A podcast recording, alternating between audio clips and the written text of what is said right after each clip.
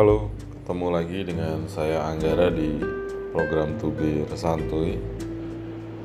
Kali ini saya mau bahas sedikit tentang topiknya masih sama ya soal demi keadilan berdasarkan viralitas, tapi kali ini saya mau bahas kasus yang 2-3 hari ini menyita perhatian banyak orang, eh, kasusnya Novia. Tapi saya nggak akan bahas kasusnya per se ya tapi buat saya ini wake up call buat semua pihak tidak hanya uh, tapi juga semua pihak yang terlibat dalam sistem peradilan pidana. Uh, kenapa saya agak sebetulnya saya membaca cerita uh, dari Novia ya disebarkan melalui salah satu media sosial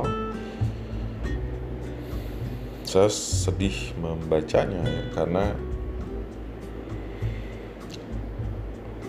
selain memang persoalan-persoalan yang membelit dan depresi yang uh, menimpa Novia tapi saya membayangkan begini ya kita punya hukum kita punya banyak sekali undang-undang kita juga punya undang-undang bantuan hukum kita punya undang-undang perlindungan saksi dan korban, kita punya KUHAP dan tentu saja undang-undang pidana, KUHP dan lain sebagainya. Tapi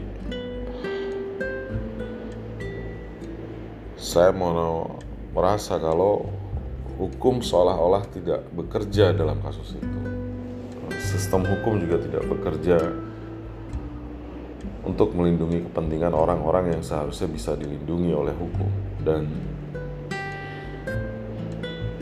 anda bisa bayangkan kalau orang biasa tidak dapat mendaya gunakan hukum untuk melindungi kepentingannya, tentu ini persoalan yang sangat serius buat buat masa depan hukum itu sendiri di mata masyarakat ya. Karena saya nggak tahu apa yang terjadi. Tapi dari beberapa informasi yang saya baca melalui media dia sempat mengadukan kasusnya yang awal ya ke ke, ke fakultas dan sempat juga uh, membuat pengaduan ke polisian tapi yang agak menarik sebetulnya buat saya Indonesia sudah punya undang-undang bantuan hukum. Di mana orang seharusnya uh, buat saya juga orang-orang seperti siapa pun itu yang menjadi korban kejahatan ya, harusnya juga bisa mengakses bantuan hukum yang disediakan oleh negara. Dan jumlahnya sebenarnya tidak main-main ya dari jumlah uh, dana yang disalurkan oleh negara. Dan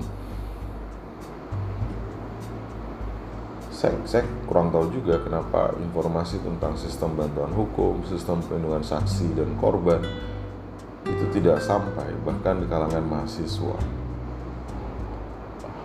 Situasi ini yang membuat saya me melihat ini seperti wake up call sebenarnya buat semua para ahli hukum di Indonesia untuk melihat kembali terutama Kenapa hukum seolah-olah tidak bekerja dalam kasus ini?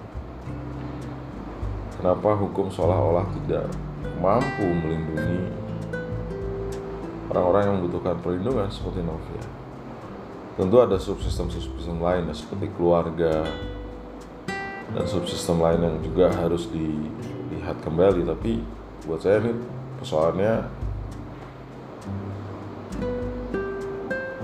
dan juga banyak dalam kasus-kasus lain yang kemudian viral dan ditangani oleh polisi. Sebetulnya kita bisa melihat satu benang merah yang sama ya. Eh, ya bagaimana kemudian masyarakat tidak mampu menggunakan hukum untuk memproteksi kepentingannya.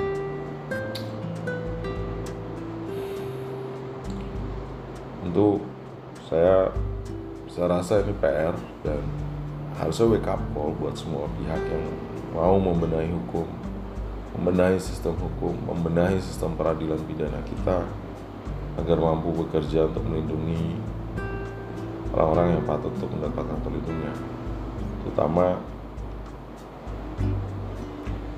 ya korban-korban kekerasan seksual yang tentu problematikanya jauh lebih kompleks. Nah, kita tahu kalau rancangan KUHAP sebentar lagi akan dibahas oleh DPR dan saya sempat berbincang dengan beberapa rekan ya untuk agar menaruh perhatian khusus terhadap uh, membangun sistem bantuan untuk korban kejahatan. Karena tanpa sistem bantuan terhadap korban kejahatan ini sebetulnya peristiwa-peristiwa ini akan banyak terjadi di masa depan. Ya ada soal perlindungan saksi eh, kita punya undang-undangnya memang ya, sudah cukup dalam pandangan saya sudah cukup memadai perlu penyempurnaan tentu di sana sini tapi sistem bantuan korban sistem untuk bantuan korban kejahatan ini belum belum benar-benar in place sistemnya dan bekerja secara maksimal. Dan ini tentu perlu diberikan perhatian yang sama besarnya karena kalau kita bicara sebuah kasus hukum, terutama kasus pidana itu tidak akan berarti tanpa saksi dan korban. Terus terang, buat saya ini miris ya bahwa dengan undang-undang yang dibuat ternyata belum cukup mampu untuk menanggulangi soal-soal seperti ini. Uh, bagus kalau kita bisa bekerja sama, misalnya banyak pihak berupaya mendorong, mengawasi, terlibat aktif dalam pembahasan rancangan KUHAP yang rencananya akan dibahas di 2022 nanti. Sampai ketemu lagi di program Tubir Santuy berikutnya. Jangan lupa kunjungi kami di ngertihukum.id dan ikuti media sosial kami di Spotify, Twitter, fanpage, Instagram, termasuk YouTube di ngertihukum.id. Sampai ketemu lagi.